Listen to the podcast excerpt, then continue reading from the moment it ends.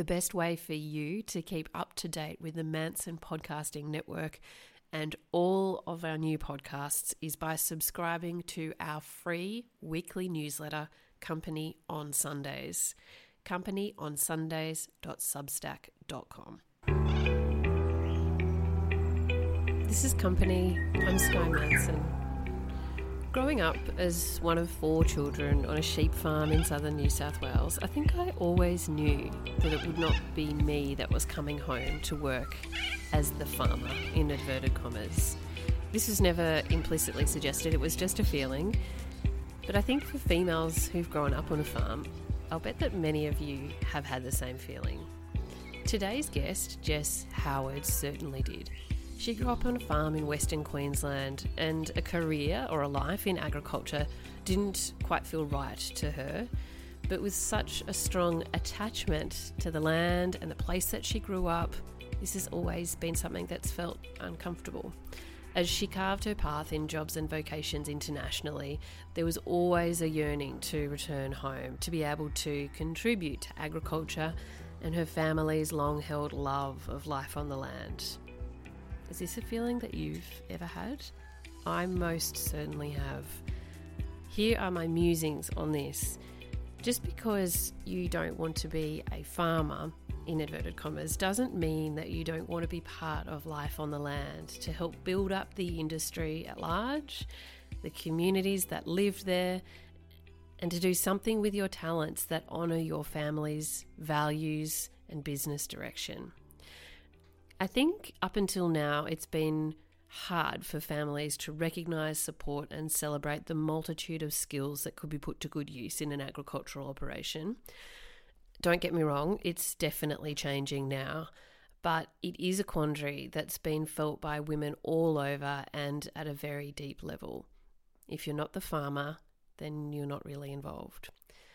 I'm not sure if this is making sense it's certainly something I've wanted to express for a long time. But I so I'll let you listen to this conversation with Jess Howard, who's the editor of the Bush Journal and one of the women behind the Beauty in the Bush Collective, an Instagram account that really showcases the true beauty of life on the land across Australia through some seriously high quality photography. By way of delving into her story, we can see that although Jess is not the farmer, she's making a huge contribution to the industry by telling stories through beautiful images and reflecting the truth and the feeling and the values that really come from farming.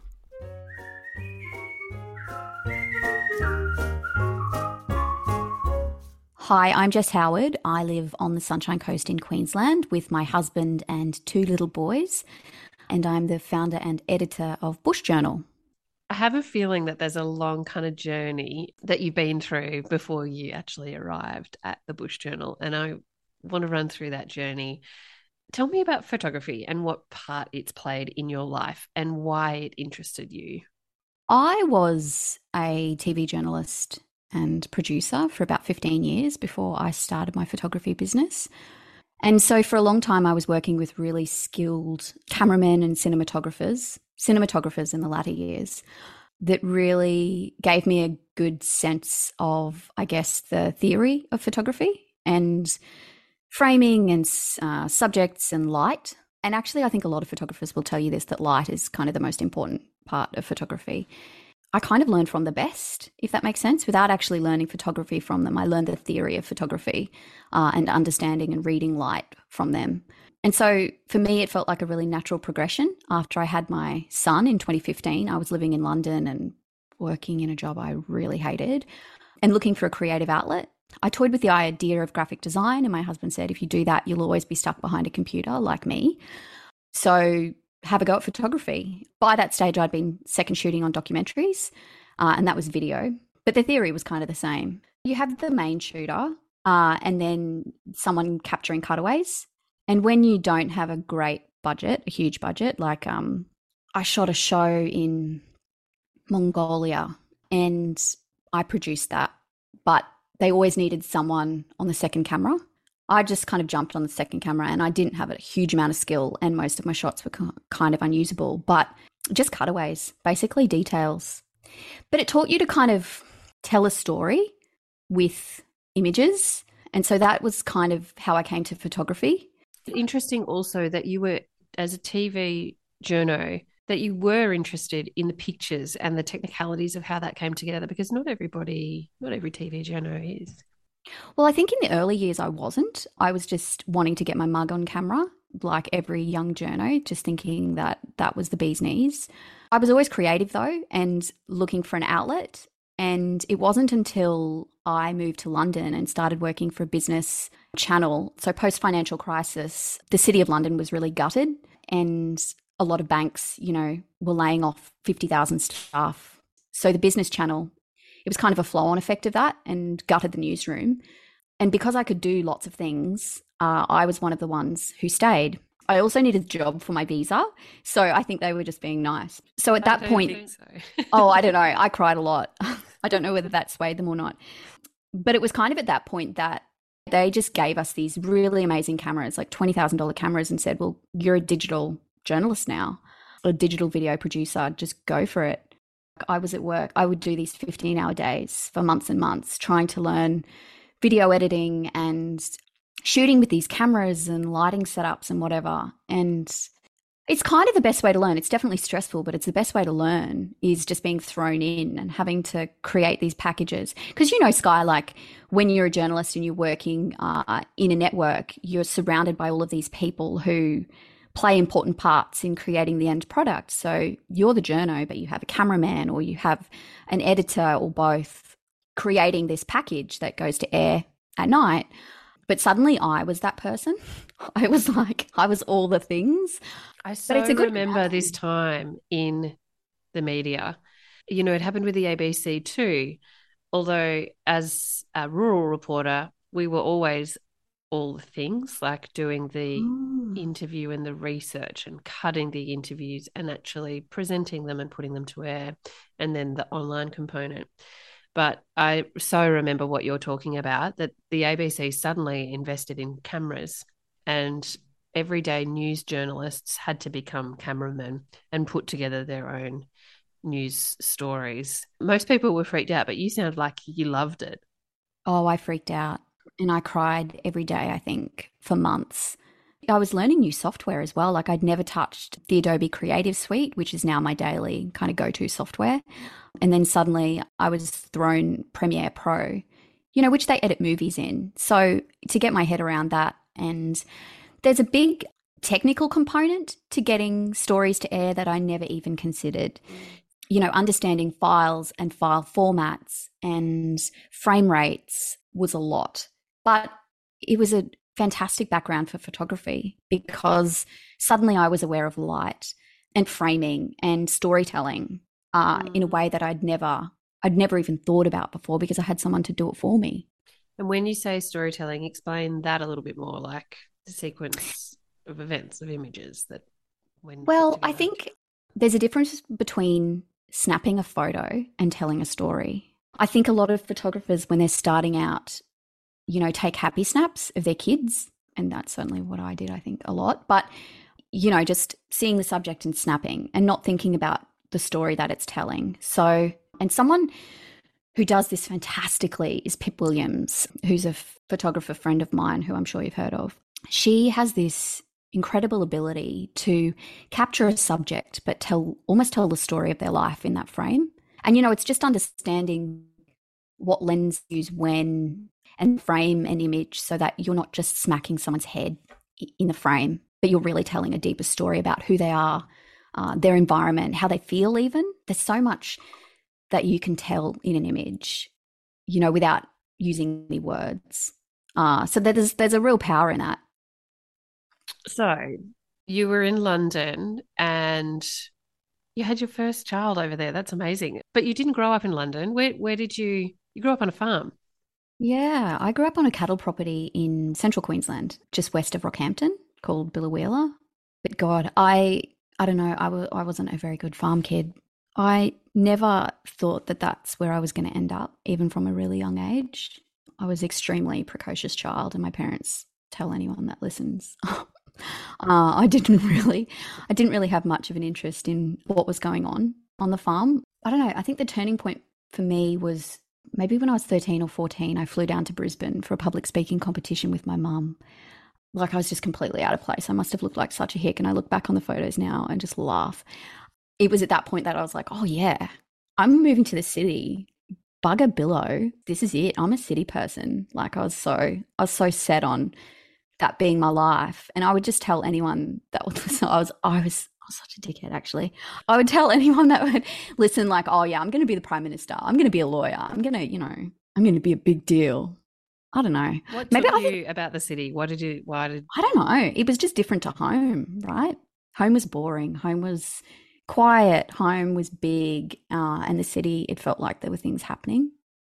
I think it's probably the natural incl- inclination of a lot of kids, you know, just to seek out what's different it's a bit like those city kids who go on gap years to stations in the Northern Territory. They're just looking for something different to, you know, their home environment. And often yeah. the home environment has such deep roots that you feel safe enough to to go outside of that.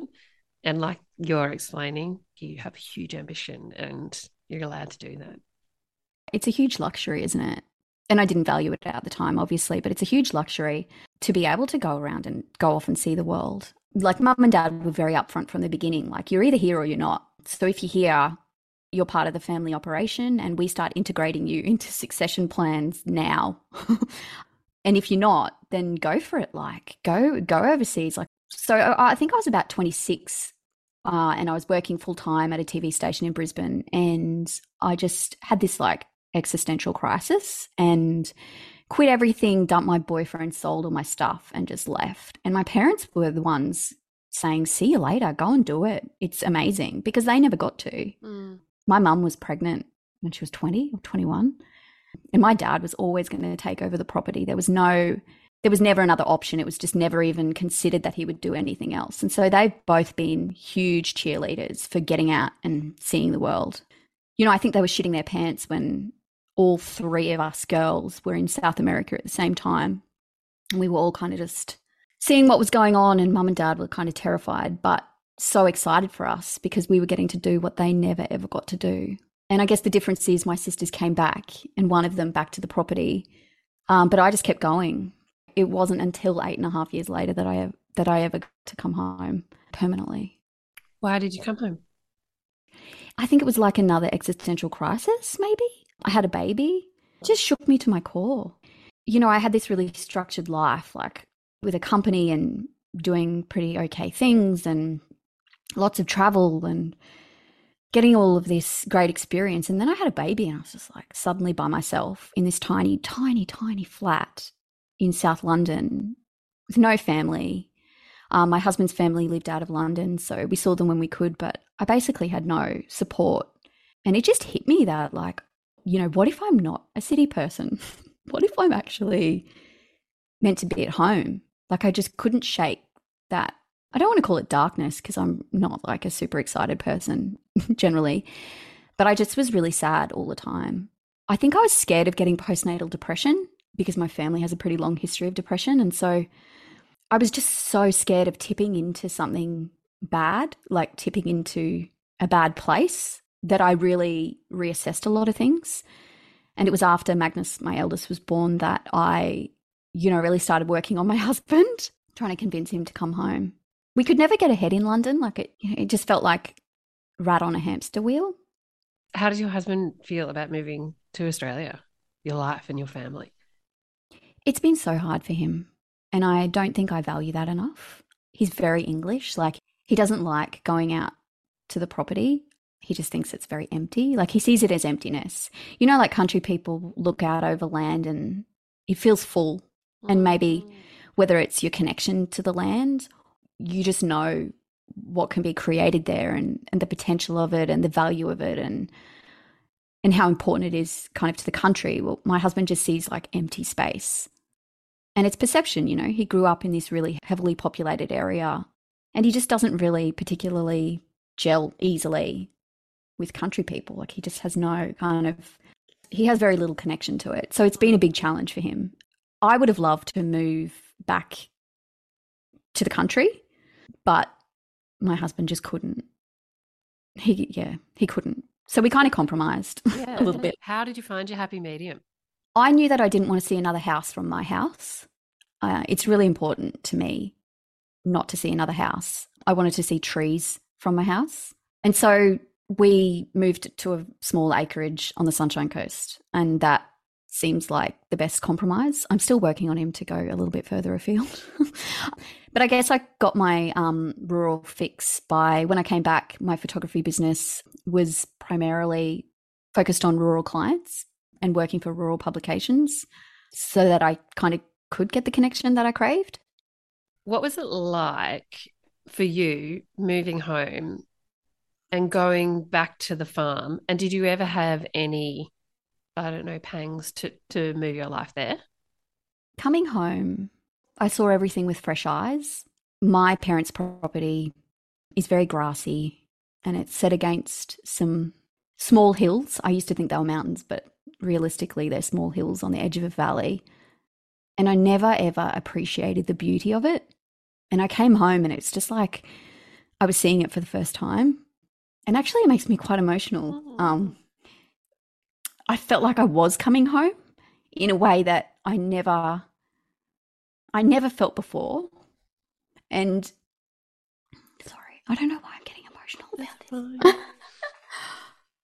oh. It's so deep. That's why, isn't it? Yeah, it's primal, right? Yeah.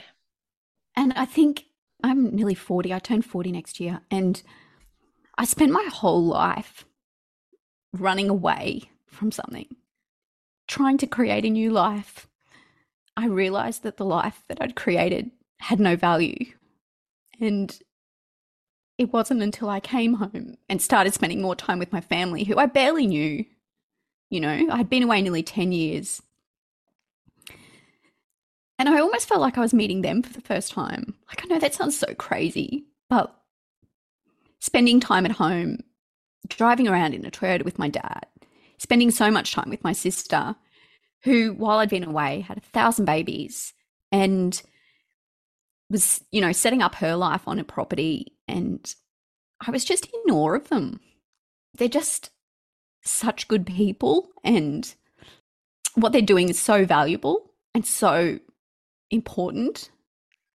I think that that's why starting the journal has been so, I don't know, such an important part of my life because it's felt like it's felt like I can kind of reconnect and contribute to this world that for a long time I kind of shunned and connect with my family. Like, this is so dumb because I'm nearly 40, but it's really important that my mum and my dad approve of what I'm doing. Isn't that that's silly? But yeah, I want them to see me contributing to I guess to agriculture and to rural life in a way that I never did and never cared to. Jess, I think that what you're actually expressing is a little bit universal for lots of girls who have come from farming backgrounds who don't necessarily find their place on the farm. When when our family was going through succession planning, I always used to say, I still want to contribute. And um, everyone was like, What does that mean? And I think we're all getting a little bit better at f- us as extra generations, but also our parents' generations at accepting different ways of contributing to agriculture. So the Bush Journal is an example of that. And I just don't think you're alone. And I love that you can articulate it in such a kind of vulnerable way. I don't know if I articulated that very well, Sky. Sorry. But that's exactly what I meant. Like, I wish I'd explored a career parallel to agriculture. I really wish I had, so that I could be part of the family operation. I really wish I could. I was a journalist for 15 years. So this is the way that I can contribute. And I love being part of those conversations at home about, I don't know, moving the balls to the top paddock or whatever. Whereas I, I, I never had an interest before. I'm interested about farming practices and how the challenges in growing Leucaena when it won't rain and, you know, just like conversations that I was never part of before. The journal has actually given me access to it. I don't know. It's it's very Mm-hmm. it's difficult to explain. No, I'm hearing you. You've taken an interest in shooting, taking photos of those things, which then extends its arm further to being curious about how it grows and why it looks like this in this season and not in that season. And It's a journalist's curiosity, isn't it? Like, and I'm sure you get it as well. You know, when you're spending time in a community, any community, whether it's your own or another, and you're just that person who's always just like on the sidelines asking kind of silly questions, but mm-hmm. Your job as a journalist gives you a reason to. It gives you an excuse to be just really curious about everything. And that's what I love about the journal, actually, because everything's a story. And I really believe that. You know, one of the first lessons I learned as a cadet journalist in the Seven newsroom in Brisbane was there's a story in everything and anywhere. You have to be able to go an event to an event, any event, and find a story, find a human story from that event.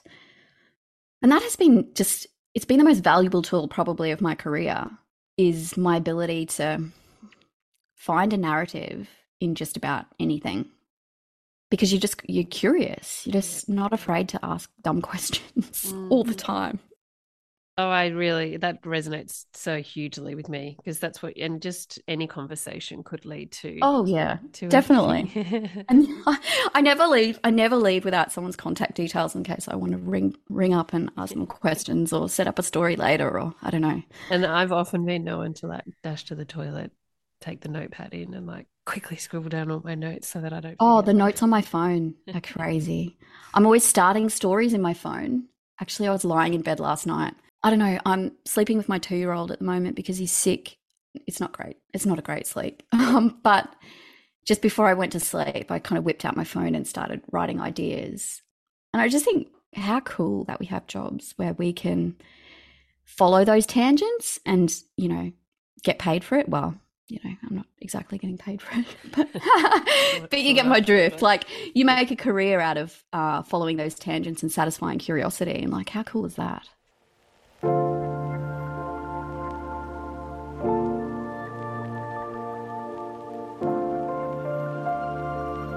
We'll be back with Jess in just a minute. But now, a word from today's podcast sponsor, Country to Coast EA. Country to Coast EA provides remote business support to regional businesses looking to scale up, streamline, or achieve better balance. I have a feeling there's a lot of people listening to, to this that would fit into that category. They offer tailor retainer packages so that you invest only in the tasks that you and your business need to thrive. Plus, they can take care of life admin too. So, if you think you're ready to reduce the overwhelm and leave the admin tasks to the professionals, make sure you contact Carly at country to coast underscore EA on Instagram, or you can email her carly at country to coast ea.com.au. So tell me about the Bush Journal and how it came about because it itself has its own story that could just be its own its own podcast. The beginning of 2021, mid pandemic, I got an Instagram message to join an Instagram loop. Uh, now, if you don't know what an Instagram loop is, you're forgiven because actually, I don't even know if they're popular anymore. But it's basically just joining a group of like minded people and posting a photo and tagging the next person to send an audience around in a loop to see all of the work. It did pretty well. I guess a lot of people were on their phones in the pandemic. We all got on a Zoom call and sort of tossed around ideas about what we could do. And that group became Beauty in the Bush Collective. I guess I never really valued the power of numbers until joining the collective. Like being in this group of really fantastically talented photographers who made me want to be a better photographer, but also made me realize how individual photographers are sitting on like just huge resources of stories.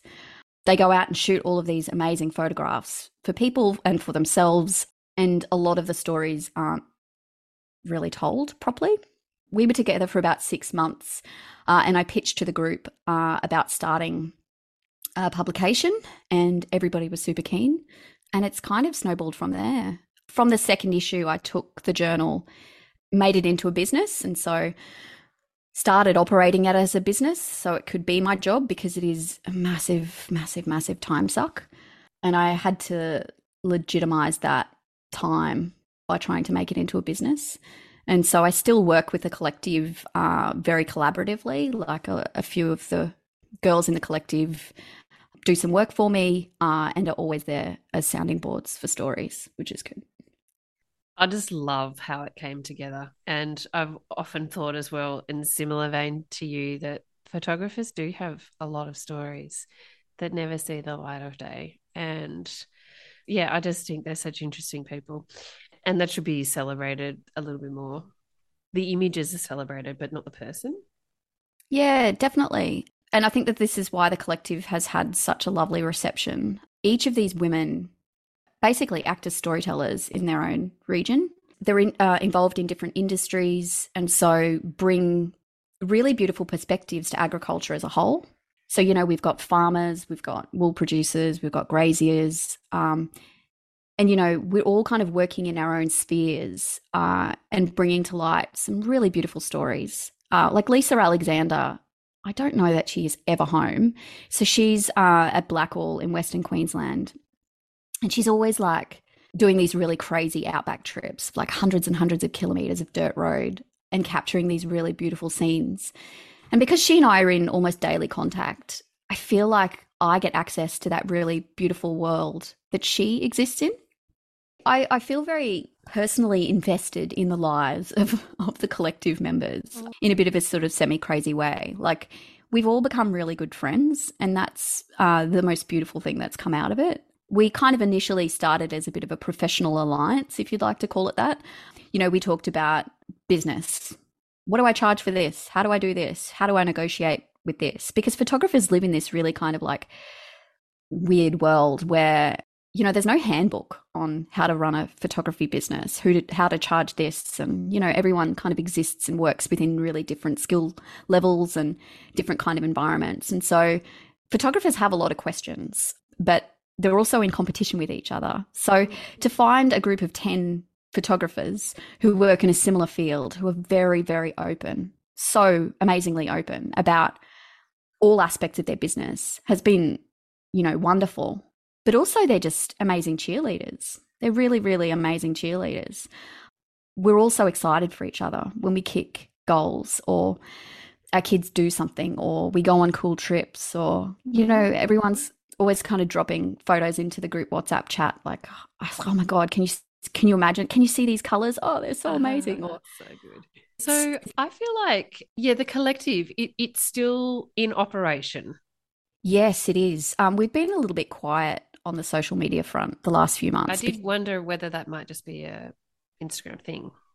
Well, it's a bit of. I mean, I have a love hate relationship with Instagram. For the collective, uh, we've been working on a book which is super exciting. Um, which comes out in October. I know it's it felt like a bit of a no brainer because between ten of us, we have this amazing library of really, really, really beautiful images. I probably have the smallest library if um if I were to admit anything, but yeah, the publisher came to us at the beginning of the year and said, "Look, you've got a book there. Do you want to pull it together?" And what so it's been a, like how did you share it? And it would have been a real oh my well, goodness just, moment. We actually had we're in talks with another publisher at the end of last year, and um, they kind of fell apart. We wanted different things, and we were so excited about that. We just couldn't like so many Zoom calls and group chats and all the things. And so that when the second email came through, we were like, mm, is it legit or is this going to fall over again?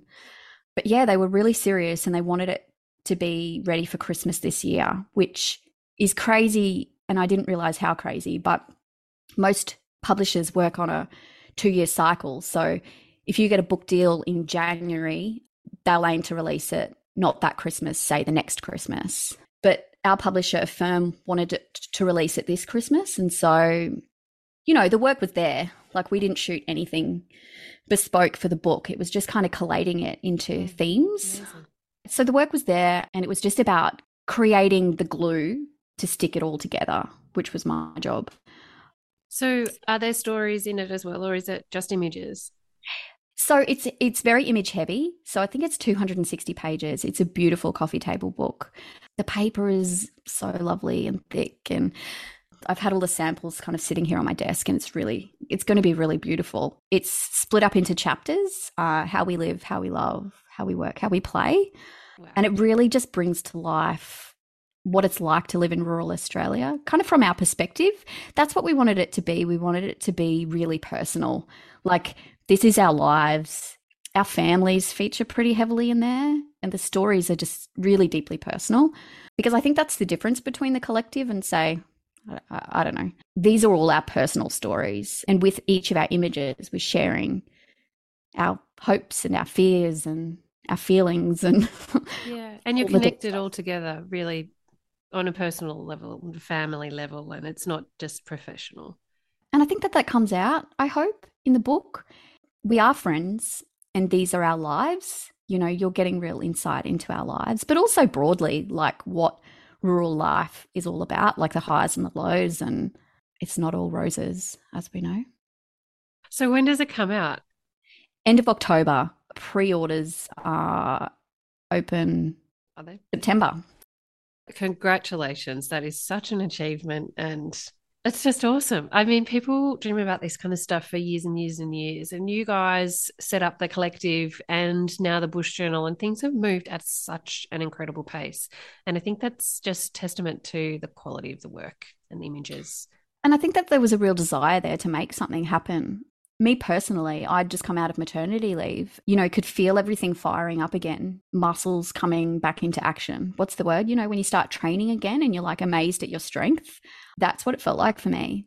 I felt like, oh, yeah, I can do this. Like, this is exciting. And um, we've all invested a lot of time and a lot of work into making it happen, you know, just because we believe in it. Like, we really believe in the power of female storytellers and male too. But, like, you know, I, I love that we're a group of women who just got together and made something beautiful together.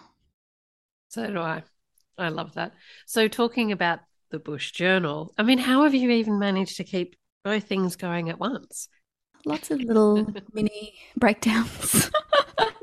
you know, I was thinking about this the other day, listening to some 25 year old talk about how hard it is to start a business. And I was just like, mate, have two kids have a workday that is five hours because school kids have to be picked up at 2.30 have a kid that started daycare and gets sick every two weeks mm-hmm. i just wish i'd had my shit together enough in my 20s to do something like this because i just think wow what could i have achieved i'm all the things for bush journals so that has been a real eye opener. Like, it's not just about making something pretty and everyone will find you and fall in love with it and buy a thousand copies. It's like oh my god, I don't even know where to start. Like the design, the distribution, the marketing. Like I'm packing orders midnight shooting on the website. Oh my god, yeah. And this is stuff that I just didn't I mean, obviously, I'm a very idealistic person. Like when I get an idea, I'm just like, oh my God, it's going to be so amazing. I'm just, oh, it's going to be so fun. And then the reality of it sets in and like it re- has really opened my eyes. But I think good things are worth fighting for and trying hard for. And like, I might fail. I hope I don't, but I might fail. But I feel like if you don't take a risk on things, you know, I was pitching to magazines for years since I've come back to Australia to try to get my writing career off the ground. Sometimes they'd respond, mostly it was just crickets. And I just thought, like, am I going to wait around for someone to say yes? Or do I just write the stories that I want to tell and see if anyone likes them?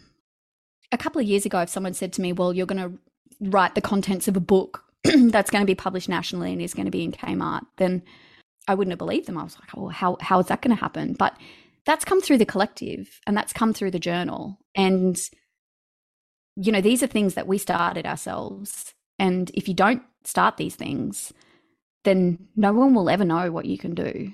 You're really like you're exposing yourself to a huge amount of risk you know, risk that people aren't going to like what you produce and that you've wasted your time and your money. But there's a chance people will like it. And even if people don't like it, I have loved so much pulling these issues together and seeing each issue come out and realize that they are getting better and the quality of the storytelling is getting better. You know, that's one of the things that I'm like, I feel like is the linchpin of the journal is really trying to weave beautiful stories and take readers to those places. You know, whether it's a shearing shed in Cowra or whatever, but really transporting them to a different place. And it's something that, like, I invest a lot of time and money into creating. And I just love writing the stories myself. Like, I just really, really, really love it. Really love it. The piece you wrote about your dad is one that I have saved. It's just so beautiful. Yeah, it's timeless. I do wonder if people are a bit sick of hearing about my family. because it's just for me, it's just like, you know what they say, write about the thing that affects you the most. And and you know, my relationship with my family and my relationship with home is one of the things that has really affected my life and really caused kind of seismic shifts in how I see the world and myself. That's obviously like as a writer, you've got to tap into that because that's the good stuff, right? but I just also am conscious that like, yeah, people are probably sick of hearing hearing that by now. So I've got to find some new inspiration, I think.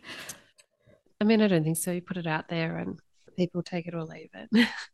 just if people are listening to this and they don't know about the Bush Journal, can you just tell me what it is and its frequency? So it's a newsprint magazine. So it's magazine style, but it's in a newspaper. It looks and feels just like the newspaper you probably had delivered to your place 10 years ago, but you probably don't anymore because all the local newspapers shut down. But it's full of really, really beautiful stories about rural life, a little bit about photography. It was pretty heavy on photography in the earlier issues, but now we've veered generally to more general kind of rural stories. And they're really evocative stories about the men and women that live in rural Australia and regional Australia. And we try to bring some funnies as well. But it's really, really, really beautiful photography. We have a really high standard for photography. They're getting bigger. So I think our first issue was 40 pages. And our latest issue, which is out now, is 68 pages. There are so many stories I want to tell. We're just kind of restricted by the size of a newspaper and our budgets. So, what's the dream for the Bush Journal? Oh, gosh, so many dreams, Sky. I bet. I want to reach more people. That's the big one. Uh, and I think partnerships uh, with connected businesses are the way is the way to do it. I want to build a team. We haven't really had the luxury of a team thus far, but I I think for everyone to do their jobs better, we need more people. I want to reach the audience in better ways. So I think there's a real avenue of kind of increasing our digital content. But also, I just have a thousand story ideas which are just waiting for a budget to to execute. I just really want people to fall in love with the journal. I really it sounds a bit desperate, but I think there's a real gap in the market for evocative rural storytelling uh, about men and women. I'm such a fan and such a champion of the Bush Journal.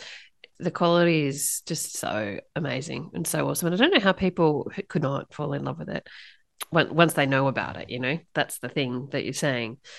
You want more people to know about it, and it's such a consumable, such a consumable product, and really nostalgic as well, which I love. I think there's a real potential to partner with events and the hospitality sector for the journal because it has kind of lower production costs compared to more established magazines, glossies. You know, they're not so glossy anymore, but We've partnered with a couple of events in coming months um, to provide journals in gift bags and, like, say, the Birdsville races and a number of Women's Day lunches because they're just such a beautiful gift. We've even partnered with a wedding coming up, actually, where so the bride and yeah, where the bride and groom wanted to give bush stories to their guests. So I think that's a real opportunity to partner with those kind of events and organizations to bring the journal to a wider audience. And hospitality, we've got a number of hotels on board actually who supply journals to their guests, which I think is a really a good growth area for us. That's so cool. Yeah. What what hotels? So they're in Western Australia. There's a few in Western Australia in the wheat belt that we've partnered with. Hosts are looking for that that thing that makes their accommodation special. And I think, you know, something like the journal is that, right? it's stories. There's no better gift than stories, beautiful stories. Well, I think that's an awesome place for us to leave it. So it's been lovely to interview you again, and thanks so much for sharing so much of your story. Thank you so much, Sky.